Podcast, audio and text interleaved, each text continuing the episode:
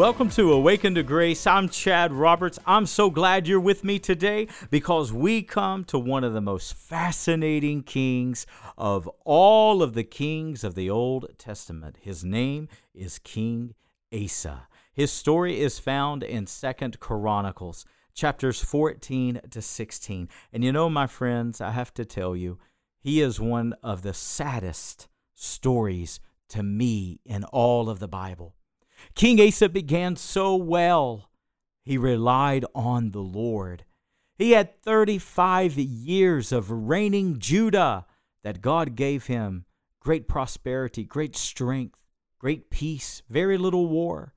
But then, in his 35th year, oh, what a disaster, what a mistake that he made. The Bible says that he refused to rely on the Lord. Friends, King Asa represents a life that starts out doing good but doesn't finish well. The old saying is so true. It's not how you start, it's how you finish. And King Asa represents that to us. I hope you learned so much from the Word of God today. Let's take our Bibles, let's go to Second Chronicles, and let's learn from the life of King Asa on this broadcast of Awakened to Grace.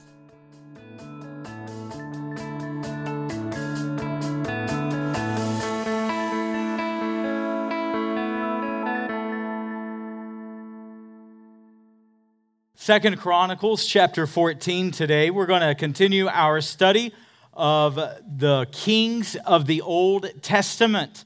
Now, remember that we are going to walk through Second Chronicles, and I'll tell you the difference between the book of First Kings and Second Kings, First Chronicles, and Second Chronicles. First and Second Kings is more of a historical account of the kings of Israel and Judah. However, while that is a historical perspective, First and Second Chronicles is more of a it's more of God's perspective. It's a heavenly perspective. It shows the spiritual truths behind what the kings were doing, what they thought, and what their actions were. And because of that, there are amazing life principles that you and I can draw from the kings of the Old Testament. Now, last week we introduced King Rehoboam. Now, Rehoboam, if you remember, was the son of King Solomon.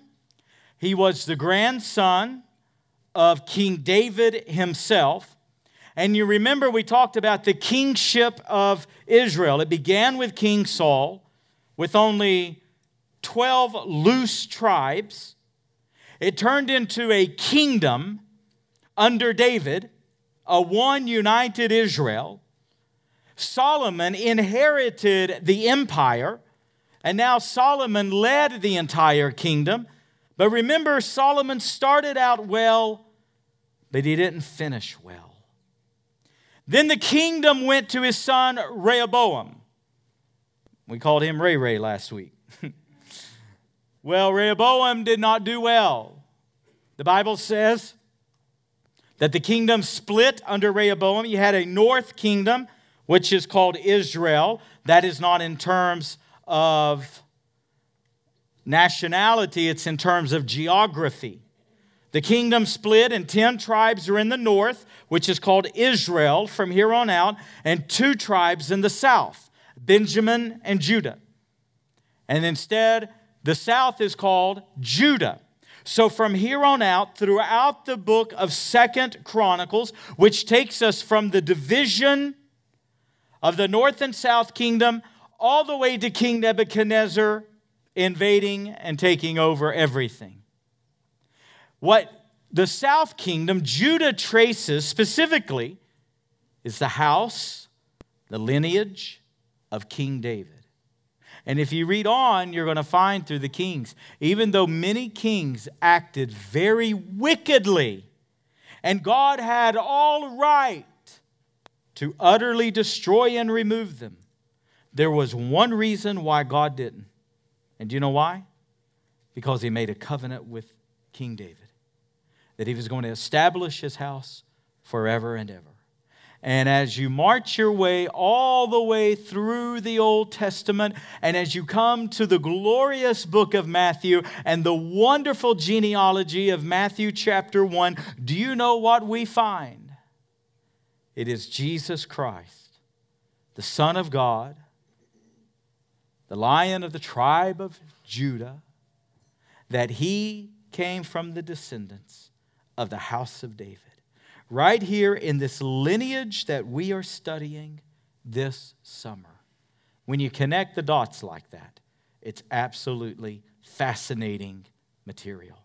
Now, last week we focused on Rehoboam, and we saw that Rehoboam did not set his heart to follow God. Rehoboam rejected wise counsel Rehoboam oppressed the people and taxed the people, and he split the kingdom into, into north and south. And Rehoboam, in the end, did what was evil in the eyes of the Lord, and he did not set his heart to follow God. After Rehoboam, in chapter 13, comes a king named Abijah. Abijah was the son of Rehoboam, and according to Kings, Abijah struggled. He had his own struggles. He did well here in chapter 13. But now I want you to notice his son, and that's who we're going to study today a man by the name of King Asa. Asa started out so well, but like so many others who live this life, Asa did not end well.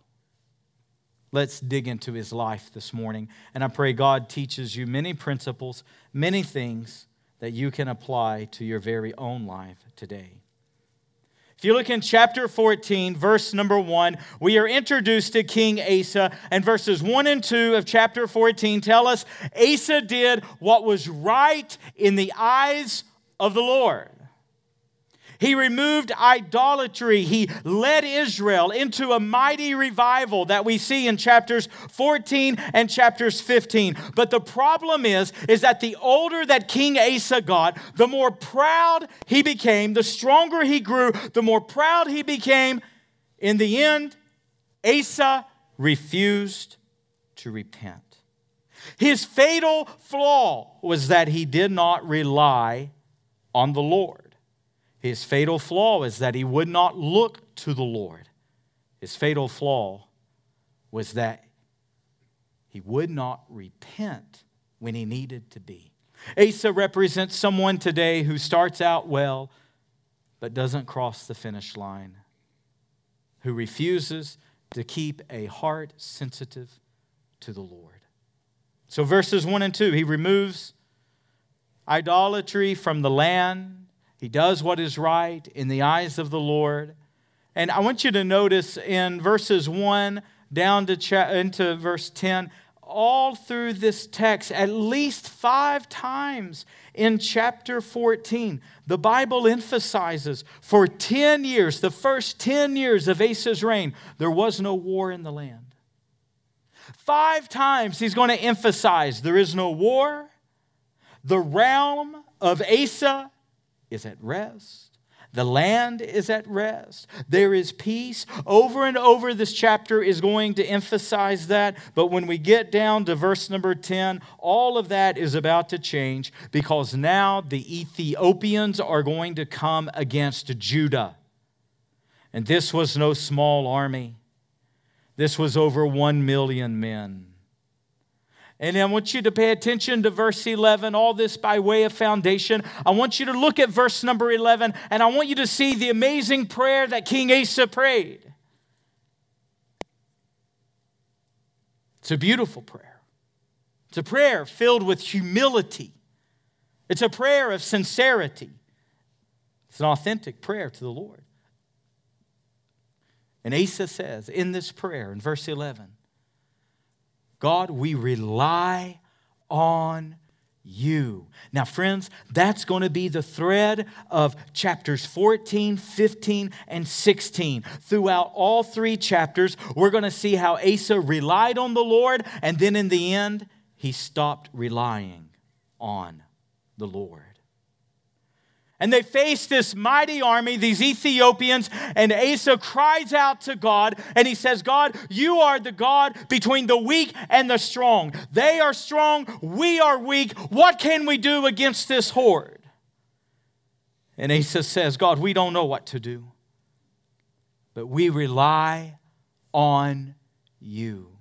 And the Bible says, not Asa fought the battle. The Bible says that the Lord fought their battle. And God delivered a great victory for Judah that day. And Judah goes in and they recover all of the spoil, they recover all of the plunder, and they bring all of these things back to Jerusalem with them. And God delivers a mighty victory, one of the greatest battles that Judah had ever faced. And God delivered the victory. And why did God do it? Because Asa was humble enough that he relied on the Lord. Now go to chapter 15 with me. In chapter 15, verses 1 and 2, I want you to pay close attention to this. What happens next is that the prophet of the Lord is going to come. Now, get the image in your mind. They're back in Jerusalem. They have all this plunder, they have all this spoil. One of the greatest victories in all of the history of Israel has just been completed by the Lord, and the people are ready to celebrate. And the Spirit of God comes on the prophet. And what does the prophet say, verse 2? These are great words for you and I today. These are great words for our marriage. Great words for our family. Great words for our children and our parenting. Great words for our faith and great words for our spiritual life. And what does verse 2 say? The Lord is with you while you are with the Lord. You should underline that in your Bible. You should star it, asterisk it, put it in parentheses, make it jump out, highlight it. The Lord is with you while you are with the Lord. If you seek him, he will be found by you. If you forsake him, he will forsake you. Wow. I want to talk for a moment. What does it mean for us to rely upon the Lord? I want to talk about what it means for your heart I want to talk about what it means for your family to make a decision today that you are going to look to the Lord and you're going to rely on the Lord no matter what is ahead of the curve, no matter what comes down the pike, no matter what's down the road, no matter what you face, no matter what you fear, no matter what comes, you are going to rely on the Lord. Oh, I want to be that kind of person. I want to be someone that no matter what I face in life, nothing can shake my faith. I want to be someone that, as God commands His blessings on my life, as God enlarges my territory and my borders, as God commands His blessings upon me, and as I grow in my faith and I grow to that full measure of the stature of the Lord Jesus Christ, and as God's blessings increase about me, I want to be someone that I never stagger in my faith. That as my faith grows, my pride doesn't. Anyone with me today? I want God to be able to bless my life and be able to trust me with his blessings. The Lord is with you while you are with the Lord. If you seek him, he'll be found by you. If you forsake him, he will, con- he will forsake you. That's the word of the Lord from the prophet to King Asa. So, what does Asa do? He responds unbelievably. I want you to look at verse number verse number 12. Now remember in chapter 14, verse 11, Asa says, I rely on you, God. What an amazing prayer. If every one of us prayed that kind of prayer, how it would bless the heart of God. And then the prophet says, Here's the condition God will be with you while you're with the Lord. You forsake him, he'll, he'll forsake you. And what happens? Asa in verse 12. I want you to look at what they do. They're going to make a covenant with the Lord. They're going to renew their commitment to the Lord. And a mighty revival is going to come into the land. Now, remember what he's done. He's already removed the idolatry from his forefathers. And now the people, they're going to renew their covenant with God. The Bible says in chapter 15 that such revival was taking place in the south, in Judah, that many from the north defected down. They deserted the north. Multitudes were coming down to the south because they were obeying God. And God's blessings were all over the land. God's blessings were all over his people. And King Asa says, No, we're going to make a new covenant with the Lord. And listen to what verse 12 says. The Bible says, with all their heart and with all their soul, they decided to follow the Lord. Oh, I love that. With all their heart and with all their soul, they decided to follow the Lord. And look at verse 15 with me. With all their heart, and the Lord became their desire. And look what it says. And the Lord was found by them. In other words, they had the presence of the Lord in their midst. Friends, let me tell you, there's nothing more precious to me in my life than the presence of God. I want His hand on me. Do you? I want His presence active in my life. I don't want to go off here and do my own thing and live in my own wisdom and, and go about doing what I feel is good for me and never consulting the Lord. No, no, no. I want to invite His presence into my daily life. I want His guidance. I want his wisdom. I want his discernment. I want his plans and I want to know his purposes. And listen to what it says when they made this covenant with God, God was found by them. If you go back up to verse 4, the prophet tells Israel there's a time in Israel there was no law being taught. Israel did not have teachers. Israel was in idolatry. And, and the Lord wants to be found by you. In other words, He wants His presence in your midst, but He must be welcomed. And when we come down to verse 15, Asa so responded, so responded to the word of God that the Bible says that God was found by them. God was in their midst. Oh, I have such an appreciation for that. What does it mean to rely on the Lord. God is with you while you are with the Lord. What does it mean to rely on Him? If you look at verse 16, not only did they make a new covenant with the Lord, not only did they consecrate themselves and they renewed their covenant with God, after one of the greatest battles that Israel had ever faced, and God brought the victory. I mean, Asa is, whew, he is right in the flow of God's will. He takes the queen mother, who is idolatrous and wicked and evil, and he removes her from being queen mother. Now, I don't know how you are with your mama, but most people are still scared of their mama even later in life, right?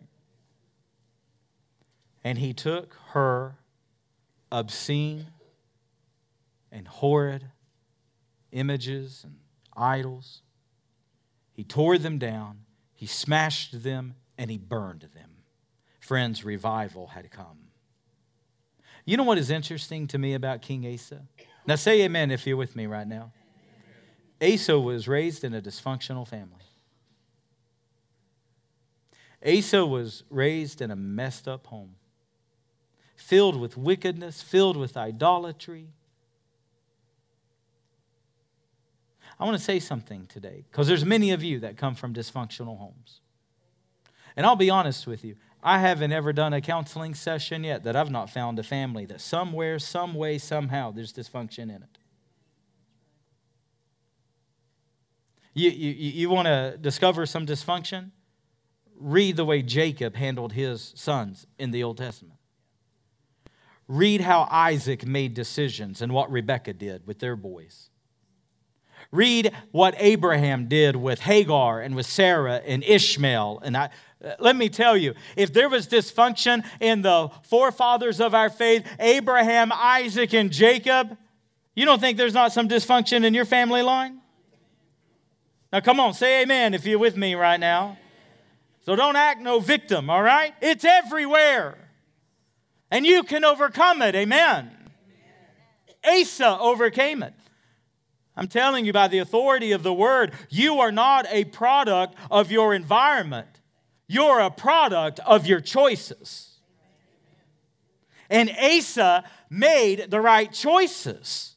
He determined, I'm going to set my heart toward God. He determined, I'm going to tear down the idols of my lineage. I'm going to tear down the idols of my past. And I'm going to keep my heart sensitive to the Lord. And it's in this amazing phrase of chapter 14, verse 11 Asa relied on the Lord. Oh, I want to rely on God. I don't want to rely on my family. I don't want to rely on what I grew up watching and seeing. I don't want to rely on how I was raised. I don't want to rely on mistakes that I've made. I don't want to rely on my human strength or on my frailty today. I want to rely solely on the Lord. And let me tell you, those of you who you will rely on the Lord, God has blessings waiting for you. God has help ready for you. You go to chapter 16, the Bible says that the eyes of the Lord run to and fro upon the earth, giving strong support to those who look to the Lord. Amen. Oh, my. Oh, I want the Lord. I want his eyes to be upon me. I want, I want to have help from heaven, Psalm 57. I want help from heaven because I choose to rely on the Lord. What does it mean to rely on the Lord?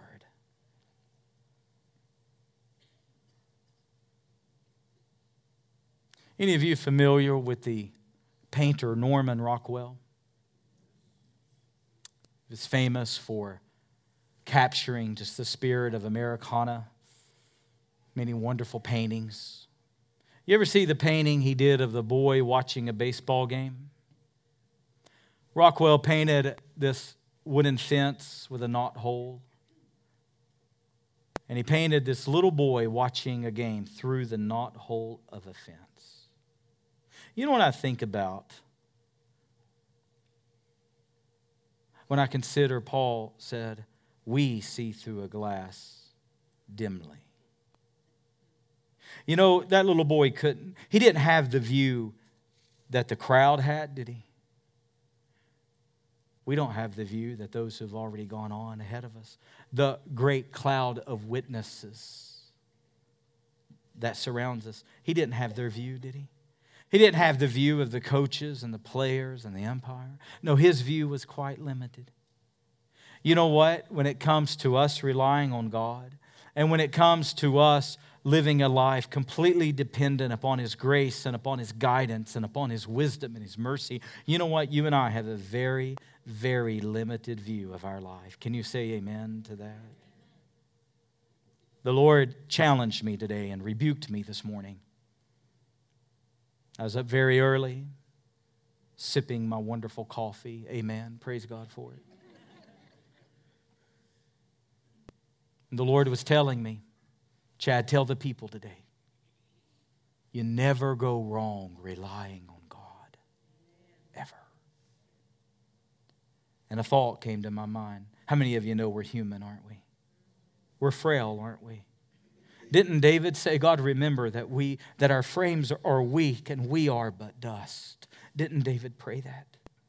Lord, remember that we're but dust.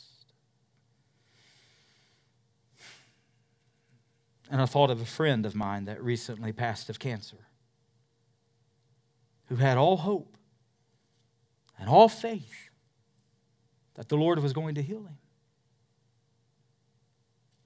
And yet he passed.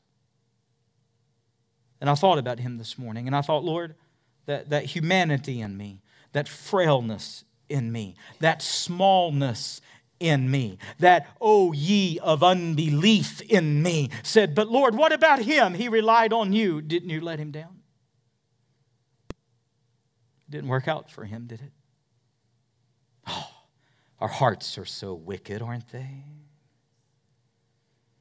John Bunyan, that great man who wrote Pilgrim's Progress, said, There's enough sin in my greatest prayer to damn the world.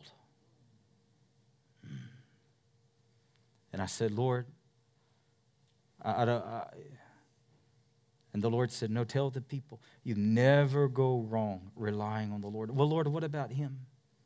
He relied on you, and things didn't work out. Well, I could feel the sharp rebuke of the Holy Spirit. And the Lord said, Chad, you're looking through a knothole. You don't see it all. You see through a glass dimly. You don't know how that man's faith is going to glorify me while the ages roll forever and ever and ever and ever and ever. You see only in days. You see only in weeks. You see only in years. But God said, I see for all of eternity. Amen. You're looking through a knot hole, and that's it.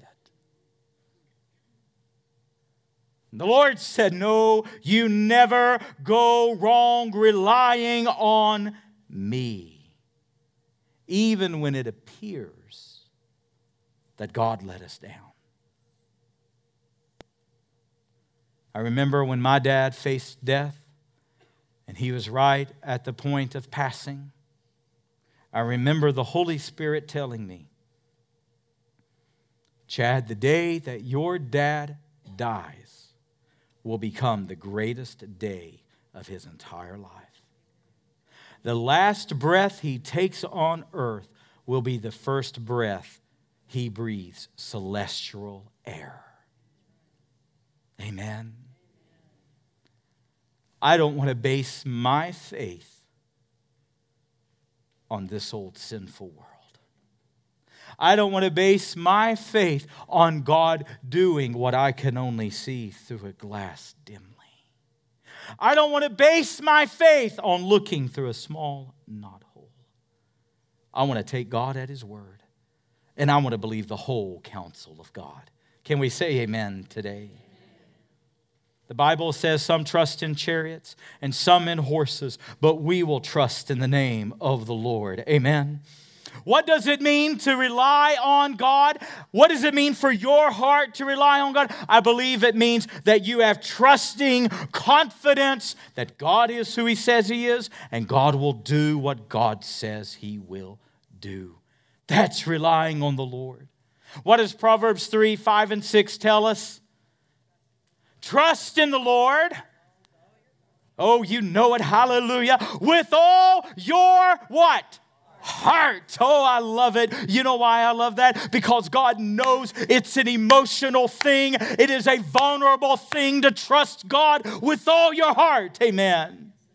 And times you get your hopes up and they get fallen. And times you get sick over deferred hope. And times that you wonder, is God really listening? And does God really see? And does God really care? No, my friend, the Bible says, in yet still all of that, trust in the Lord with all your heart. Amen. You can give God every emotion you have today. And you can trust Him with every emotion you've got. It's a vulnerable thing, it's an emotional thing to walk with God and trust in Him. Amen. But what does he say? Trust in the Lord with all your heart. Do not lean upon your own understanding. I shared with prayer meeting Tuesday night. So many of you, you're standing with me in faith that God's going to open these blind eyes. Amen. I meet people all the time. Let me tell you, people I don't even know in person who messages me and says, Chad, I pray for you every day that God opens your eyes. Boy, boy, that's a lot of prayer seed being sown. Amen. And there's a harvest coming to the glory of God. Well, after our great and mighty healing Sunday, boy, didn't God do so much? It was a day ordained by the Holy Spirit. And was I disappointed that the Lord didn't heal my eyes that day? Yes, I was. I told the Lord, in the days following. I struggled. I struggled. And I told the Lord, I said, Lord, I let myself get my hope up. And you know what the Lord did? The Lord said, Oh, Chad, come here. Come, you, oh, I'm so sorry. No, he didn't do that at all. you know what the Lord did? The Lord said, Good, get your hope up. Because that's what faith does. It gets your hope up. Why? Because faith is the substance of things hoped for, the evidence of things not yet seen. Amen. God didn't coddle me. God didn't rub the back of my head and said, "Oh, everything going to be all right." No, God said, "That's right. Keep your hope up." Amen. Keep walking this thing out. What did Abraham do in Romans chapter 4? He waited on God, he disregarded his body, and rather than growing weak, he grew stronger in faith. Amen. What are we to do? We're to trust in the Lord with all our heart and lean not upon our own understanding, but in all of our ways acknowledge Him, and He will direct our paths. Friends, that's relying on the Lord. It's when you stop looking at yourself. It's when you stop trusting in other people. It's when you don't lean upon your own knowledge or your own understanding or your own strength, but in every one of your ways, you acknowledge God and He begins to direct your path. Friends, that's relying on God. I want the kind of trusting, I want the kind of confidence in God that nothing and no unbelief and no sorrow and no disappointment and no trial and no heartache can shake my faith with the Lord. Amen. Relying on God. God is with you while you are with Him. He will be found by you if you seek Him. Friends, relying on God is you seeking God with all your heart, with all your soul, with God becoming your greatest desire, verse 15. And that's when God's going to be found in your life, when you seek Him with all of your heart. Hallelujah. Do you have confidence in God today? Are you able to say, like David, Psalm 121? Where does your help come from? David said, I will lift up my eyes into the hills. From where does my help come? My help comes from the Lord, the maker of heaven and earth. Is that your confidence today? Or is your confidence other people? Is your confidence you? Is your confidence your job today? Is your confidence your retirement or your nest egg or the economy? Your confidence ought to be in the Lord. One of the greatest songs of our faith is the song Tis So Sweet to Trust in Jesus. How many of you love that song? You know how that song was written? The late 1800s.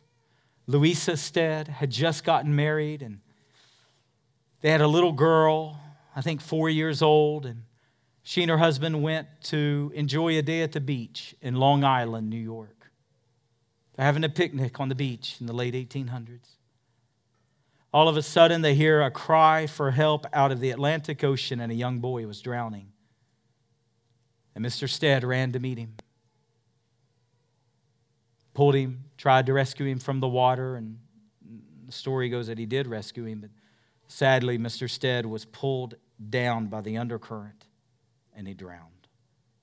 In those days, in the late 1800s, you didn't have safe, social safety nets. And he didn't have the, any kind of help in that regard. And their little four year old daughter, Lily, and Louisa was trusting God and living by faith. And one day they came to a point where groceries had ran out and they had nothing more to eat. Louisa cried out to the Lord. Her confidence was in God. She relied on the Lord and she cried out to God and she asked God for help and she waited for God to move and trusted in Him. Later that evening, the account goes, she heard a knock on her front door and she goes to answer it, and nobody's there. No one's there. But on her front porch, someone had filled it with groceries and had left an envelope with no name but stuffed it full of cash for enough money to meet their needs. She came in so overwhelmed, so overcome. she wrote those timeless and those beautiful words Tis so sweet to trust in Jesus, just to take him at his word. Amen.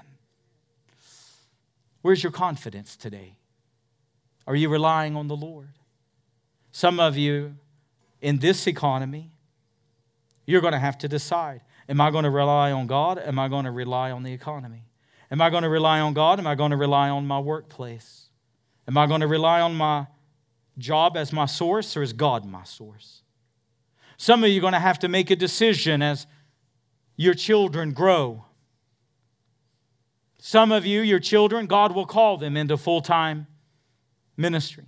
Some He may even call overseas to work in foreign lands and dangerous places, and you'll have to make a decision. Is my confidence in me and the American dream, or is my confidence in the Lord? What does it mean to rely on God? It means that you make a decision to not lean upon your own understanding, but in all your ways acknowledge Him, and He will direct your path.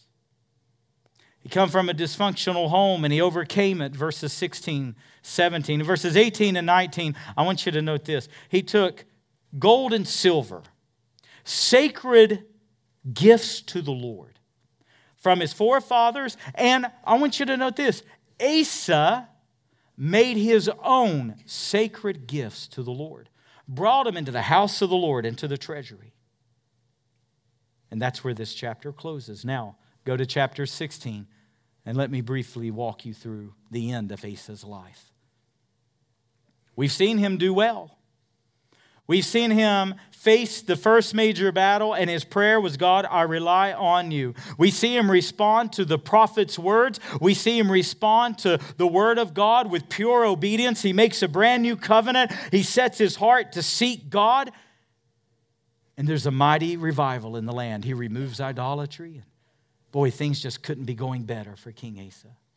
Now, do you remember what we said about chapter 15? Such revival was taking place in the south that multitudes deserted the north, which was called Israel, for geographical purposes. They deserted the north and came down to the south. So, watch what the king of Israel does in chapter 16, verse 1. He seals up the border, preventing travel. No one else can desert the north and come to the south. So, what does King Asa do? Now, think about this, church. For the first 10 years of his reign, there's rest in the land, there's peace in the land, there is no war, and God has made the realm of Asa quiet. And then 15 years into his realm, this mighty army out of Ethiopia comes against him. And what does he do? He relies on the Lord. God gives a great battle. And now, as you go through chapter 15, we see restoration, we see reformation, we see revival. And now, instead of relying on God and looking to God, what Asa has done over 20 years from his 15th reign to his 35th year reign, he grows prideful and he relies on himself. And I want you to look at verses 2 and 3 particularly. He takes the sacred gifts. He takes the gold and he takes the silver out of the treasury of the Lord, out of the house of the Lord, those things that were holy, those things that were consecrated, those things that belonged to God. And he sent them to the king of Syria. And he talked the king of Syria into coming against Israel. And here's what he did he finagled. Here's what he did he worked the angle. What he did is he got clever and he got crafty. And what he did is rather than looking to the Lord and relying on the Lord, he relied on his own wisdom. He relied in his own strength. There's some of you right now that you're facing decisions. Some of you right now have decisions that you have to make and you're weighing out your options, you're weighing the pros and the cons, but in all of your decision making, you're not looking to the Lord. You're not seeking His guidance, you're not asking for His discernment. You're making your own decisions. Friends, do you know what you're doing? You are relying on your own understanding. Friends, that's forsaking the Lord.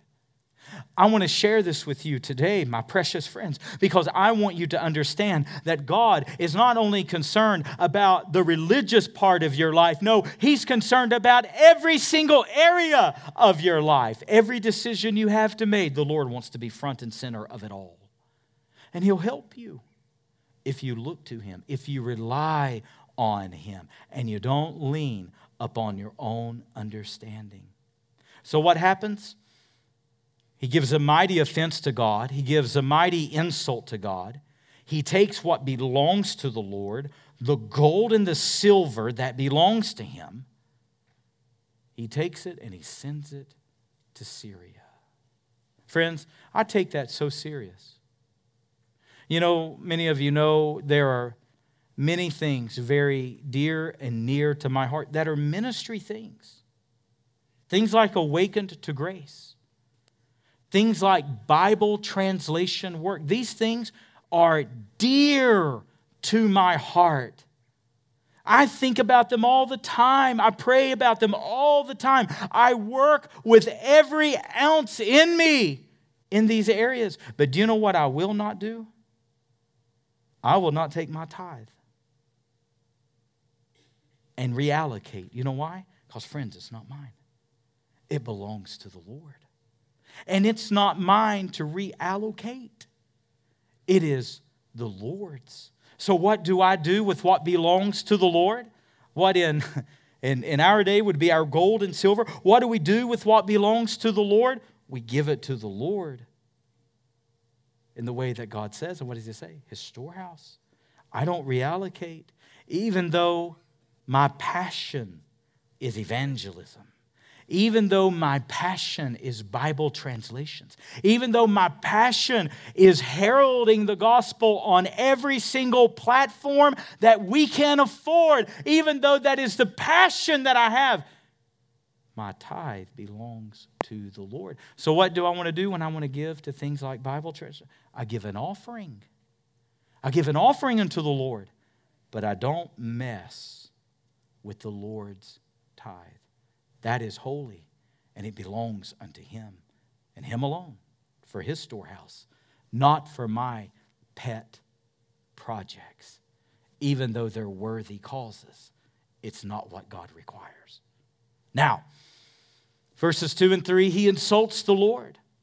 He takes the gold, the silver, he takes the sacred gifts of the Lord, and he sends it up to the king of Syria.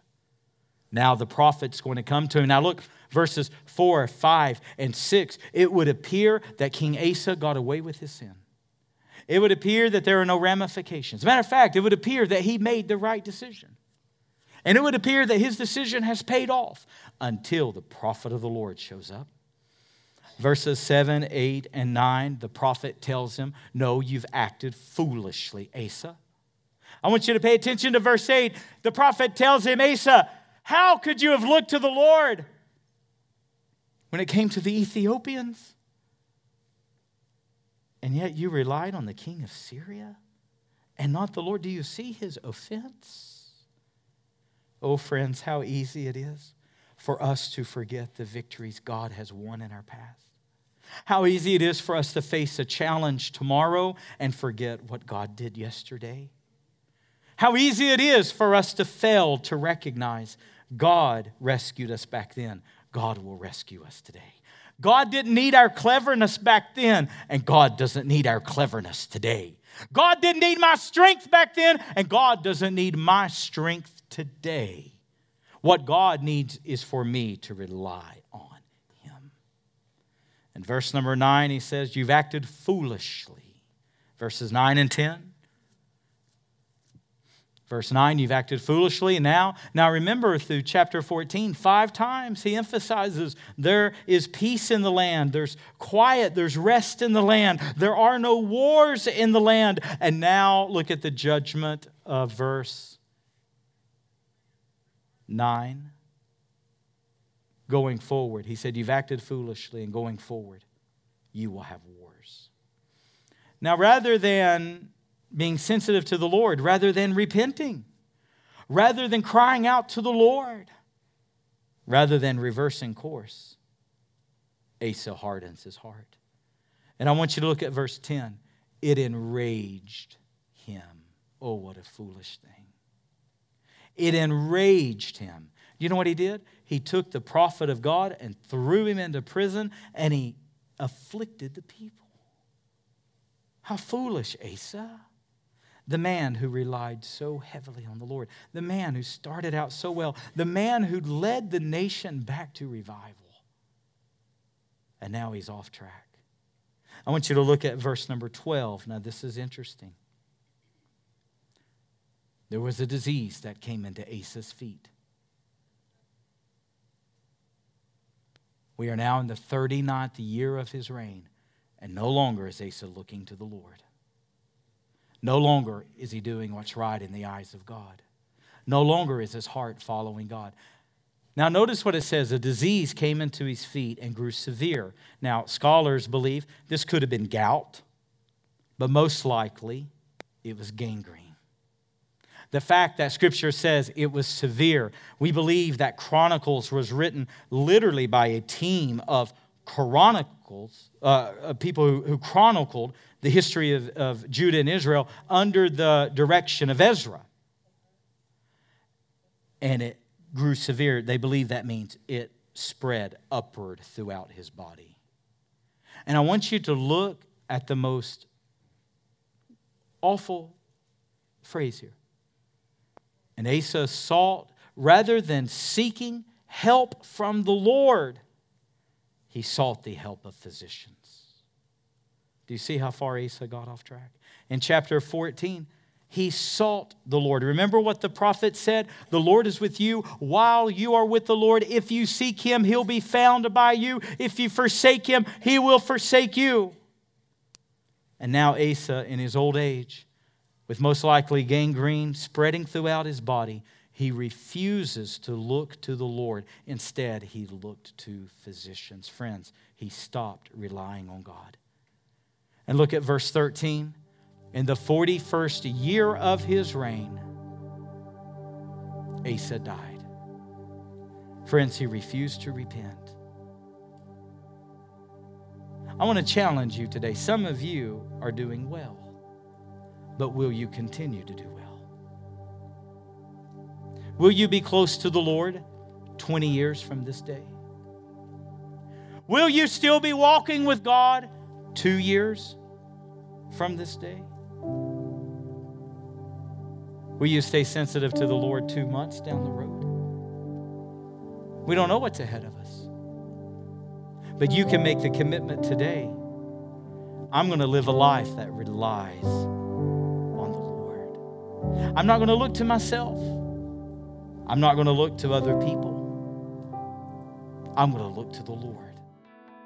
Have you visited my online store where you can find books, music, sermon series, and so much more?